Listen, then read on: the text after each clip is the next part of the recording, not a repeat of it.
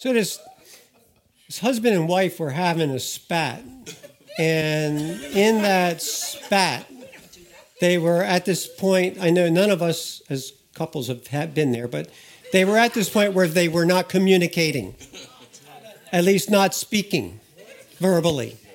They were communicating volumes otherwise, but not saying a word. And it got to the point that they both were kind of feeling like this thing needs to end, but no one wanted to give up the ground in order for it to end. But the husband was getting ready to leave and he had to catch a plane. And this is not a autobiographical, by the way. I just went, they're probably all thinking that's us. Uh, so the husband knows that he needs his wife to make sure that he gets up on time because he had a, it was an early flight. He had to he had to leave the house at three in the morning, and he knew that she you know she was good at that. But if he was going to communicate that to her, he was going to have to speak with her, and he didn't want to give up that ground. So he thought, I have a great idea. So he wrote a note and left it on her side of the bed that said, Honey, could you please make sure that I'm awake by three so I can catch my plane? Thank you. And he left that on her side of the bed. In the morning, he woke up and it was nine o'clock and he had missed his flight. And he's like, oh, you know, and he's really upset. And he's like, how could she? She knew I had to catch that flight. She, I had plane ticket. You know, he's had all this stuff. So he can't figure out why she would have done that to him. And he looks over on his side of the bed and he sees a note.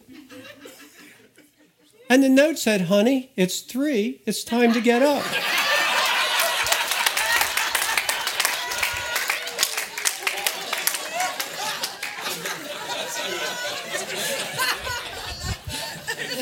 I heard that one yesterday, and I just had to tell. I had to. It doesn't even fit, but I'm just going to tell it anyway, because it's so darn funny. But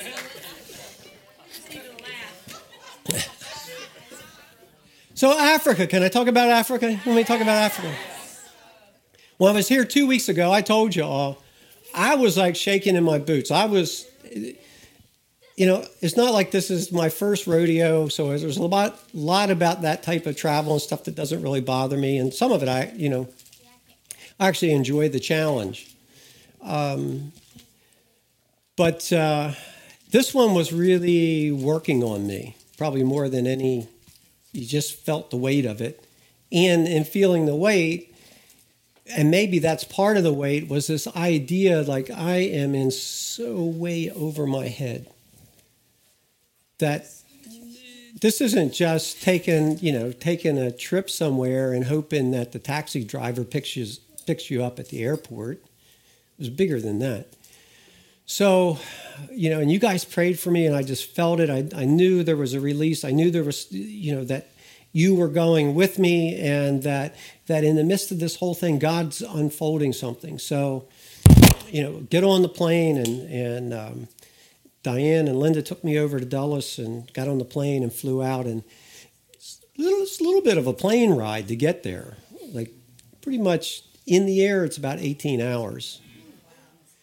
Um, two flights, but still, a, there's only so many videos on the plane. and when 99% of them you don't even care to watch anyway, that really narrowed it down. They did have a few good documentaries, so I watched those. But anyway, so we get into Africa. I met John in uh, Frankfurt, and then we flew on the same flight into Nairobi. And um, one thing I discovered right off the bat is Uber is in Kenya. And it works every bit as good as it does the US, man. You just pull out your phone, boop, boop, boop, boop, be there in five minutes. Man. Which got me thinking. It's just one of those things. Whoever came up with the idea of Uber, that was somebody's dream who, looking through a cup of coffee, and I'm sure it was coffee, looking through a cup of coffee went, I wonder what it would be like if we had this service where people could just, on their phone, have a central number, and we have people that are all set up. And you know how Uber works. Somebody dreamed that, and it didn't exist. I mean, what we had before were just yellow cars in certain cities, right? That you couldn't find. That you couldn't find. so John plums in, bam, this guy's like, shows up, takes us to where we're going to be, drops us off, and, and we start. That was my first experience in Kenya. It's like, this is really cool, man. They got like Uber. And we Ubered all over Nairobi for a week. I mean, there was not a place we wanted to go that you just didn't plug them in. We had one driver, we liked him so much, we said, look, what would you, what, tomorrow, could we just hire you for the day? Can you be here at six o'clock in the morning and just hang with us? Because we've got multiple stops and some of them are going to be an hour or two. So we're okay if you think you can do a hustle while we're in a meeting. You know, if you don't leave us, we won't leave you, type of thing. So we hired one guy for the day, and he just took us all over town.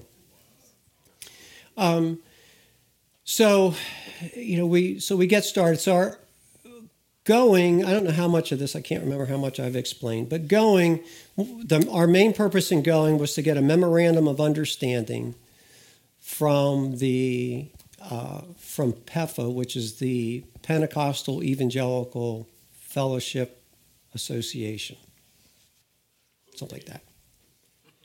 And we've already worked out an agreement. They have some space on their campus. It's a Bible college, and they have space on their campus that we can use for a facility for the school.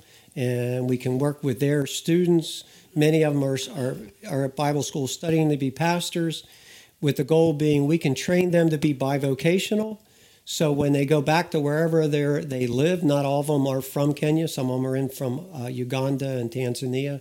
But when they go back to their home, then we've given them the skill to actually build their churches, build their homes, teach that skill to other people, and start to generate an income. Um, so that you know that that was the that was the the the vision we had as we left. So our first day there, we had a meeting first thing in the morning with um, gentleman. First name is Kennedy. I have no idea what his last name is because everybody just calls him Kennedy. I thought it was his last name, but they said no, it's his first name. Okay. Um, he's the head of the school and really, really sharp guy. I mean, he's evidently has taken this school when he got when he was brought in as the head.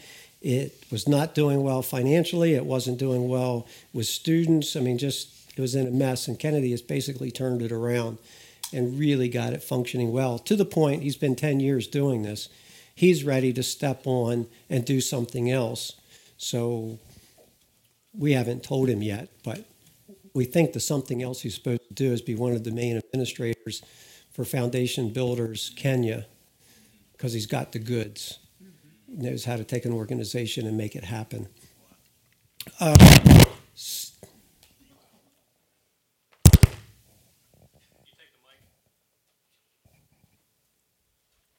You mean I have to turn this one off?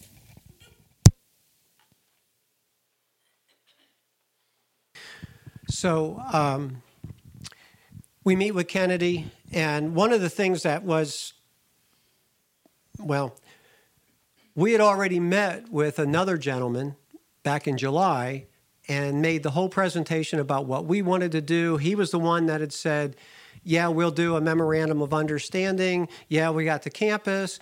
And at the meeting in New York in July, everything was super positive.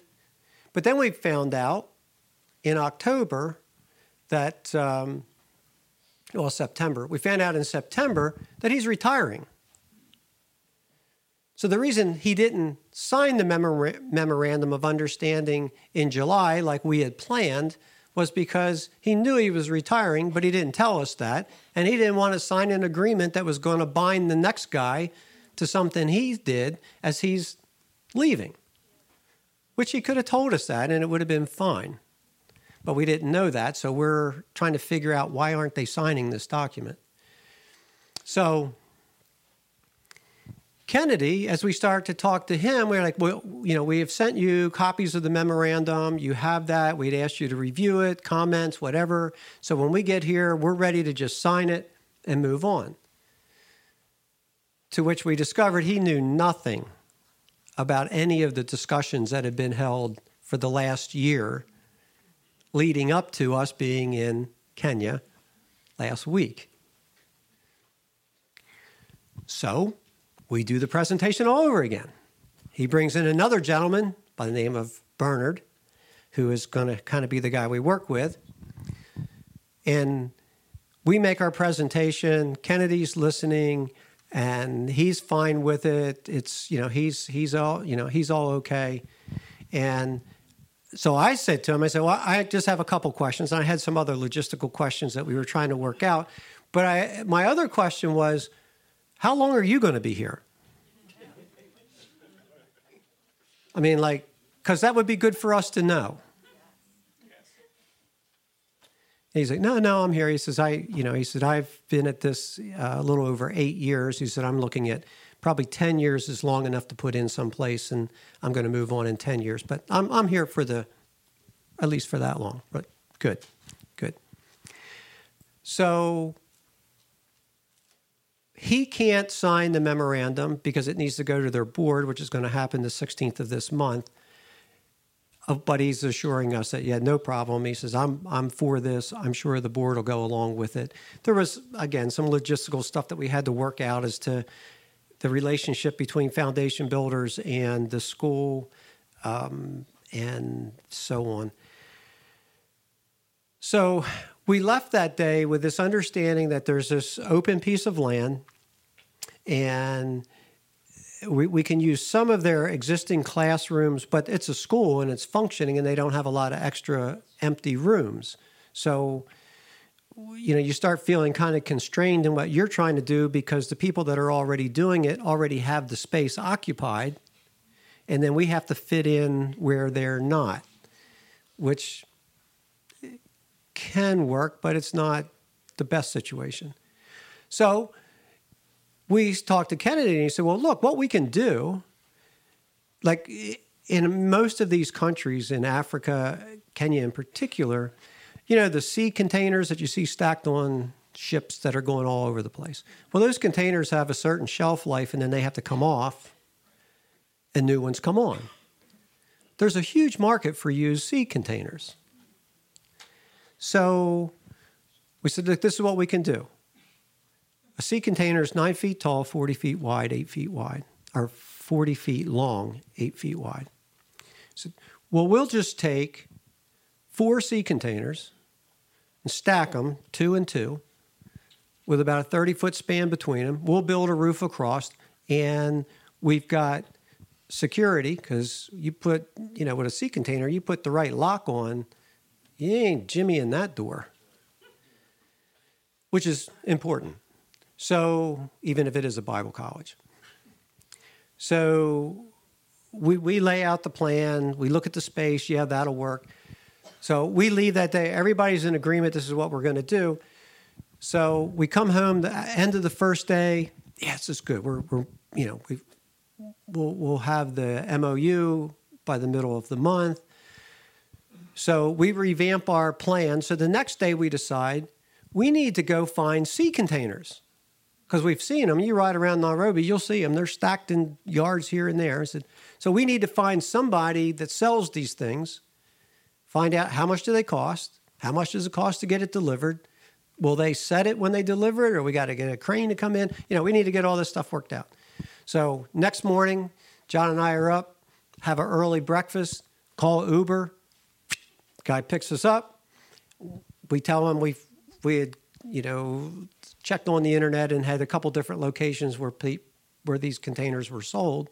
So we were just going to go through the list. We'll st- go to this one, and then we'll go to that one. We'll go to that one. So we told the driver, "This is what we want to do. Hang with us." Yeah, yeah, I can do that. All right, great.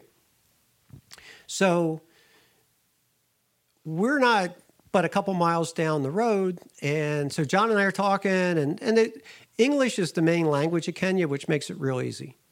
Kiswahili is their is their uh, native language, but everybody speaks English.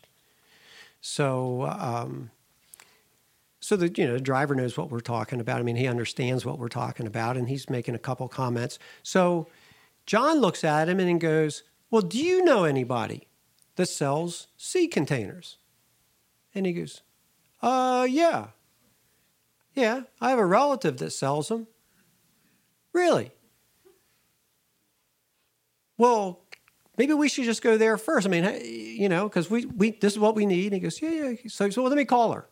So he gets on his phone, calls, chats it up, hangs up. He goes, yeah, yeah, it's my cousin Eunice, and she's at the yard, so she'll meet us. So off we go. So we get to the yard, and sure enough, we walk in, and you know they're rehabbing sea containers. Because what they do with them now is you take this steel box and you cut holes in it. You put windows in it, you put doors in it. I mean, you can, it's incredible how you can rehab a sea container. Well, there are. They're making houses. There's uh, so we we show up and walk in the yard, and there's all these sea containers stacked all over the place. And their office, of course, is made of a sea container. And so we go in the office and we talk to one gentleman who's a salesman. We tell him what we want so on. He gives us the price for these containers. And uh, about that time, Eunice shows up. So she says, Well, when you're done with him, come in next door in my office and I'll talk to you. So we go over and sit down and start talking to her. So we start presenting foundation builders. This is what we're here to do. This is how it's going to work. We start laying everything out. She's very interested. And she goes, This is all good. She's, but I really think you need to talk to my partner his name is Lennox. It's also her husband, but she just referred to him that day as her partner, um, business partner. And uh, so we talk for a little bit more and agree okay, tomorrow we'll meet for lunch and we'll talk this through further. And so we come home after that and um, you know, both of us are quite excited about the possibilities, so we took a nap.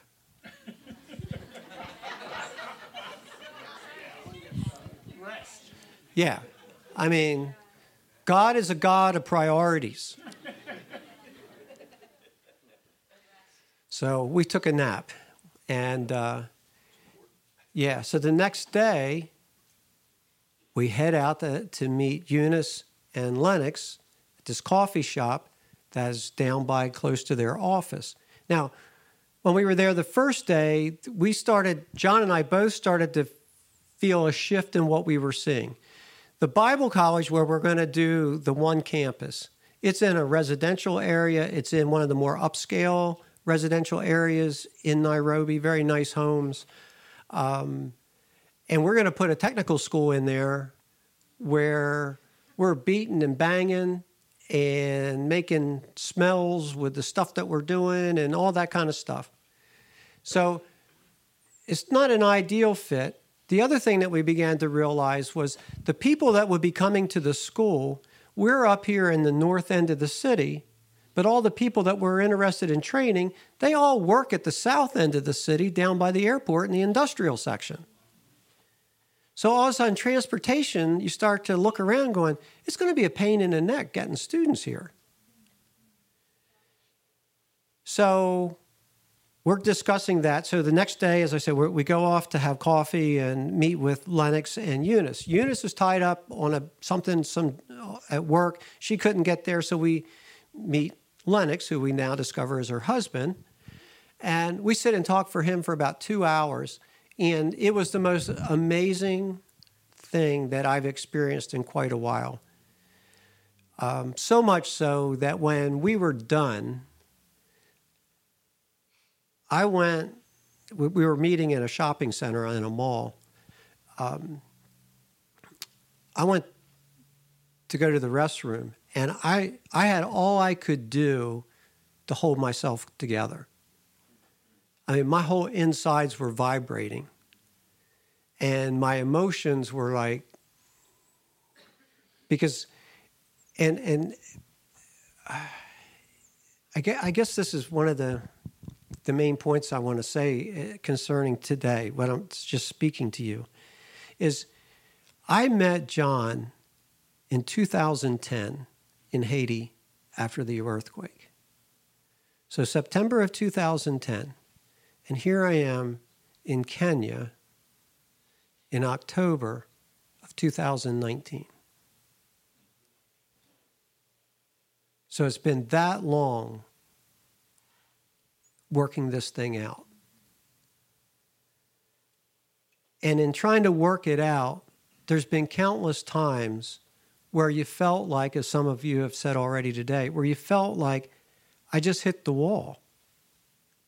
I don't know where, I don't know how to go any further. This thing, I know I'm carrying it in my heart, and in my heart it makes some level of real or some some level of sense. But I don't know how to get it from here to there. And you hit the wall. And you just wait. You find yourself in this place where you're just waiting. Now, through it, one of the things, and I think this is a key for all of us, especially as we're bringing dreams into reality, is this place of rest. We're all going to hit the walls. But the walls aren't there, aren't designed to stop us. The walls are there to fine tune us to what we need in the next step we're going to take. And I know we're not all wired the same, and probably, thankfully, none of you are wired like me.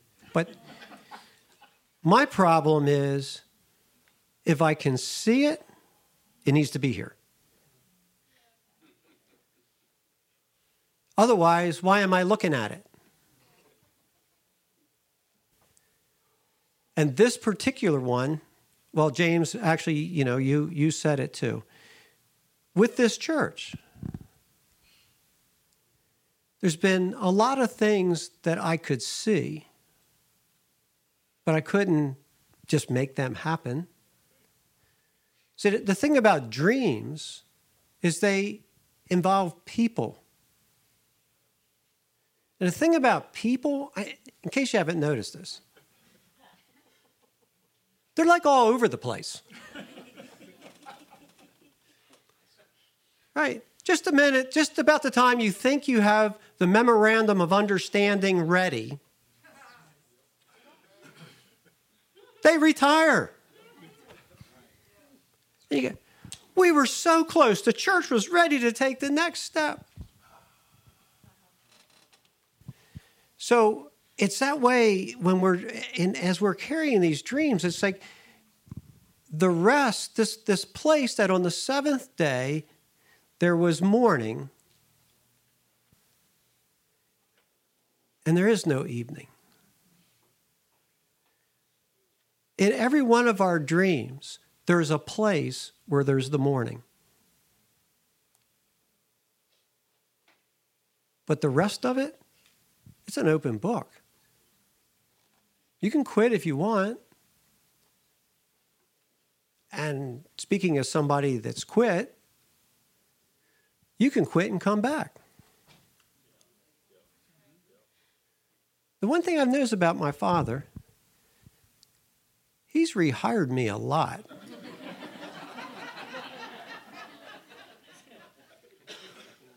and when he rehires you, you just start where you left off. It's not about being penalized. You just pick up where you left off till you quit the next time. you come back, right? So these walls that we're that we come up against in our dreams, they help us to fine tune things, and they help us if we'll if we'll give them room. They help us to discover what rest looks like. Because when I hit the wall, that's usually where my anxiety rises, where my anger rises, where my tension rises, where my self loathing rises. The walls bring things out that, as Claudia said earlier, need to be gone. And he gets us to the place where he can spin us around. And we look at ourselves again and went, Shazam.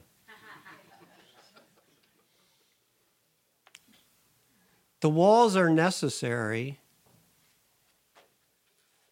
so that when we arrive at where we're supposed to get to, we're mature enough to handle what he's going to give us. I can tell you in 2010, I wasn't ready for what's happening now. There's been a lot that's been put into me from 2010 to 2019, stuff that wasn't there before. Some of it's internal things that God's worked out, some of it's network, people. There's a lot of things that have come into my life in that whole time frame that I didn't have, but now I have. And I'm not there yet. There's still more things being put in. So I'm undone. I'm just sitting here, the, the whole weight of this thing after all this time of starts and stops and is it going to happen? How's it going to happen? All these things. Um, I'm standing there watching this thing unfold in, in time and space. And Lennox is an amazing guy. Uh, he's probably, I don't know his exact age, but he's probably in his mid 30s. He and his wife Eunice, they have multiple businesses. This is one of them. And he's got sea container places in Kenya, in Uganda, in Tanzania, um, there's another one.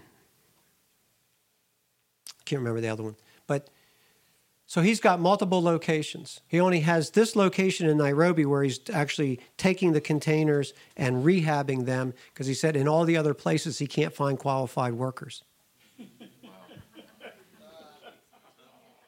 to which we said, we can fix that. We can fix that. So the other thing that's that has been amazing in this was okay, we're going into another country. So that means we have to come in and comply with all the laws of that country. Even coming into the country, I have to comply. Because I've been informed that my I can't if you come back and forth in Kenya if I come back and forth more than three times in a year, when I get to immigration, I'm probably not going to get into the country telling them I'm a tourist. I mean, what are you doing vacationing here three times this year? What did you do? Where'd you go? Who'd you talk to? Where'd you live? How long were you there? How much money did you spend? I mean, I even just coming in this time, the, the questions that that I went through at immigration, I was sitting there going, I mean, I had all the answers, but I was like, wow, this guys pretty tight. You know. So so there's a lot of things we have to now comply with, and to work all that out can take a lot of time. Just two yahoos sitting here in the U.S. Googling Kenyan government requirements and downloading forms and so forth. So we're sitting there talking to Lennox, and I said to him, We know we've got to do the legal stuff to get this right. Neither John nor I know what that is. He goes, Ah, no problem. He goes, First, you got to do this. So you got to get your NGO status. Then you're going to have to get your work permit. Then you're going to have to get, and they started going down. There's about seven things he laid out on, on this piece of paper. And I was looking at that going, oh, man. I mean, just the idea of applying for an NGO status is like really daunting to me. Because this isn't like kids' play. You know, it's like, it's more just filling out this form and signing your name and giving them 1500 bucks to view your, your application, right? So I'm looking at this list and, and I said to him, I said, well, who, who do we see about this? I mean, do we have to have an attorney do this? Um, how long is? I mean, I said, what's this going to be like a year, two year process to get all this stuff? And he goes, oh, no, no, no, no. He goes, don't worry about it. I'll take care of it. And I'm like, what I said. Wow. Is yeah, um, I said, well, to get our NGO status, I mean, do we have to have an NGO status? Because we hadn't we hadn't necessarily considered that as an option if we didn't have to do it. And he's like, no, no, you want you want your NGO status. We could just come in as a corporation. In Kenya, there's no such thing as a nonprofit. Well, there are nonprofits, but there's no such thing as tax exempt like we have here in the States. So everybody pays taxes. So we were like, well, we could just come in as a corporation, which would make it a lot easier. And I said that to him, and he goes, yeah, you can do that, but you don't want to do that. He goes, you need to come in as an NGO. He goes, we'll get that set up. And he, next thing I know, he's on his phone.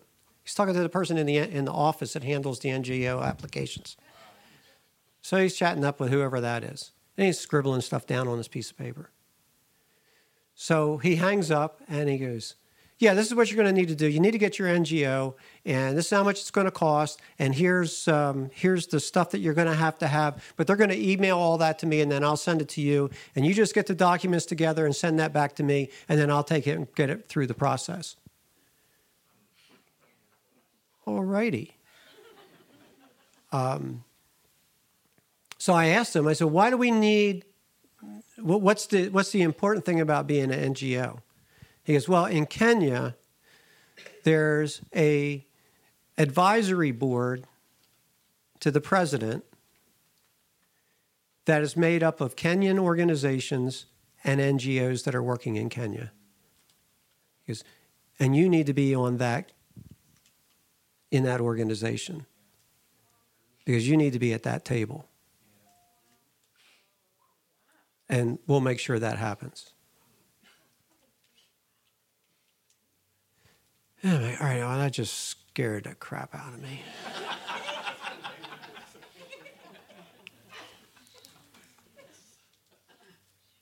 just this morning, we were talking about welding. And now you've kicked this thing up to sitting at a council table in the Kenyan government as an NGO having a voice to the government about how the two NGOs and the government can cooperate better to streamline things so people get benefited that aren't getting the benefit now because Kenya, like a lot of countries, is full of corruption. It says that the average Kenyan will pay 16 bribes a month in order to get something done. And the average pay for a Kenyan is equivalent to one US dollar, a daily wage. Now, there are those that make more than that. I'm not, I mean, uh, Kenya has done a great job in bringing their universities online and bringing training people. So, Kenya is, you know, I don't want to, it's not just this poor country and everybody's living in grass shacks. It's not that at all. But the people we're dealing with, the people we're going after, are the people that are at that level, and um, that's they're the ones we want to train. So we'll have a voice there. God, only you can open up an opportunity to sit on a governmental council and have a voice. Only you can do that. Because, one, we didn't even know it existed let alone know how to get on it or even feel we would have been qualified to get on. I wouldn't have applied for it. But Lennox was like, no, no, no, he's going to do it. So we began to work out other things, and it's only 1230. Um,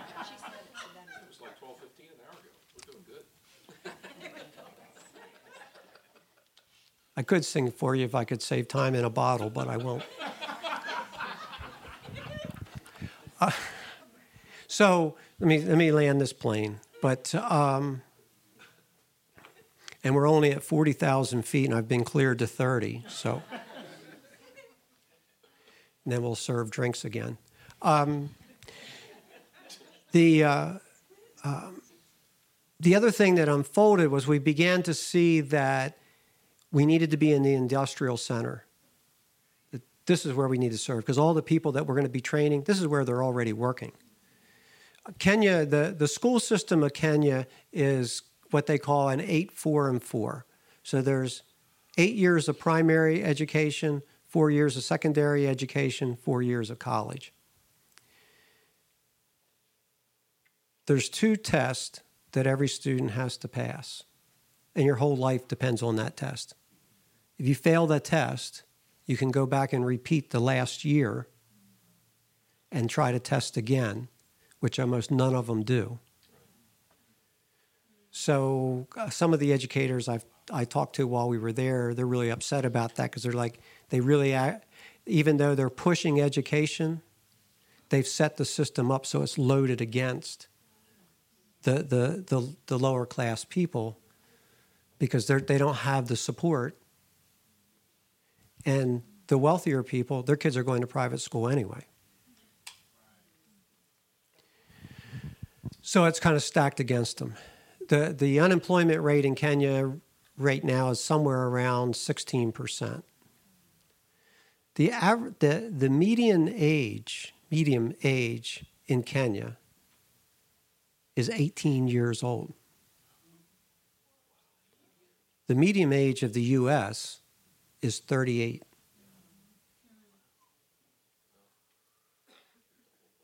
So you got this whole population that's hovering around 18 years old.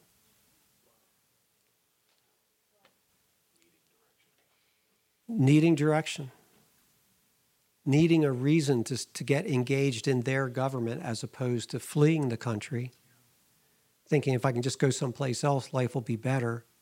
And you go someplace else and it's not better. And and I I I'm still overwhelmed by the opportunity that we can go in and begin to impart something into a generation that at 18 years old we're affecting Kenya for the next 50 or 60 years.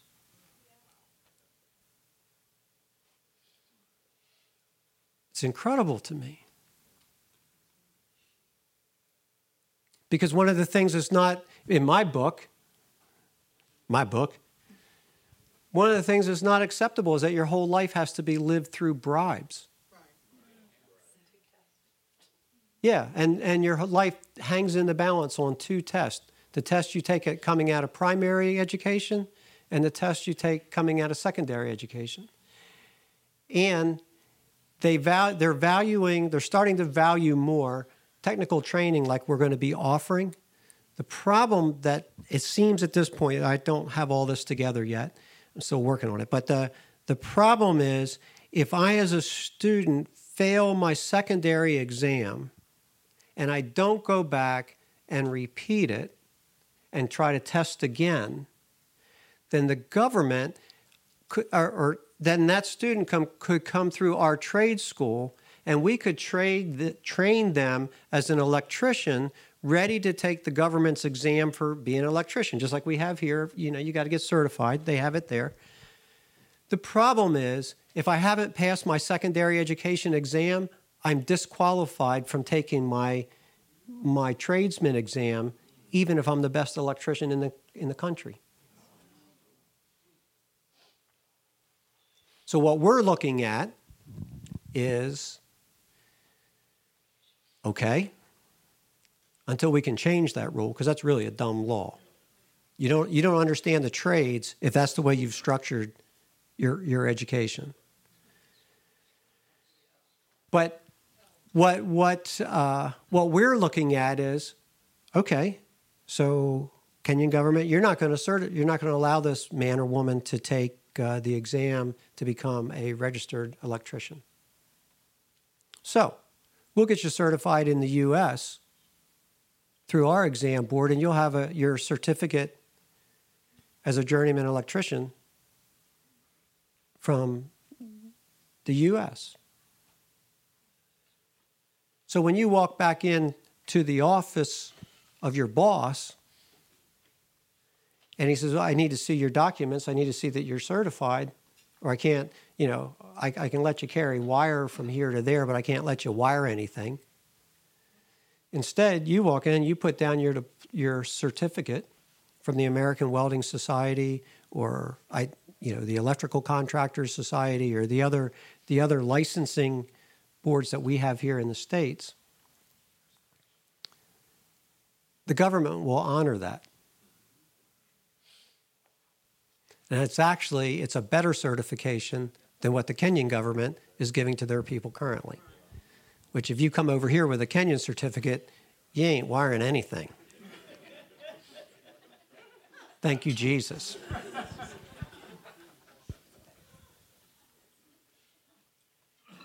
So, we're going to be able to help change that. And because we're going to be sitting on the board, talking to the government, we're, you know, I'm confident we can begin to have an influence when we say, those are our students right there. You see the quality that they're doing? You've gone through our, you've walked through our school. You see what they're training. Right? I just, I, in doing some research just yesterday, I read a whole article. It just came out talking about how there's four major polytechnical schools in Nairobi that are all government run schools. And people are coming out of those schools and they don't know Jack. And the government's paying for them to be there two and three years. And they don't know what they're doing. And we're looking at it going, we can get you to, to certification level in a lot of this stuff. We can get you there in a year, two years for sure. And we'll throw in some other fluff to build out the time. But we can, we can teach you. So it's just amazing to me where we're all at in this thing. So, in, in, in closing, we need teachers because we teach business, we teach trades. So, just saying, don't have your passport, be a good time to get it. The uh, and the way Foundation Work Builders works, we're not a missionary organization. You don't raise your funds so you can go on the mission trip with us. You're a teacher that we hire, and we, we cover all your expenses to get there the travel, the stay, that whole thing, and we pay you $1,500 a week to teach. And on Saturday, between first week and second week, we'll take you out to the park so you can see the lions. yeah. Yeah. There is. There's some really nice, uh, huge parks right outside of Nairobi. So the way the way we're forming foundation builders, some people will be going and, and you'll be there one week. You'll be teaching Monday through Friday. It's about an eight to five, and probably uh, not this coming year, but in 2021 we're going to be running night school because a lot of these guys are working during the day. Guys, guys and girls are working during the day, and so we're going to be running a night school so they can come after work and get the training. Um, but you know, so you'll either be there teaching a one week module, maybe a two week module, and we are going to be looking for people that are that can make a longer term commitment and be there for, for four to six months, um, just because we need that level of people on the ground as well. But in 2020, it's our pilot program. April, August, last week of November, first week of December. We're going to need teachers for business classes. We're going to need teachers for um, the vocational classes. A lot of the business classes, we can actually record you here and just play that there because that's basically just talking. For the vocational side, that's all hands on. So we need we need the person looking over the guy's shoulder as he's welding to make sure this is how you do it. No, you know, or the carpenter or the electrician. The other thing that, that has opened up through Lennox, we're right now looking for a warehouse in the industrial area. When we get that, we're going to work out a profit sharing with his company where the orders he's getting to fit out these boxes we can bring it in, bring a box into the warehouse, put it on a set of wheels, and our fabricators and welders start, and then we just push that box through the warehouse just like they do modular homes. And it goes from the welders to the electricians to carpenters, however the sequence is going to be.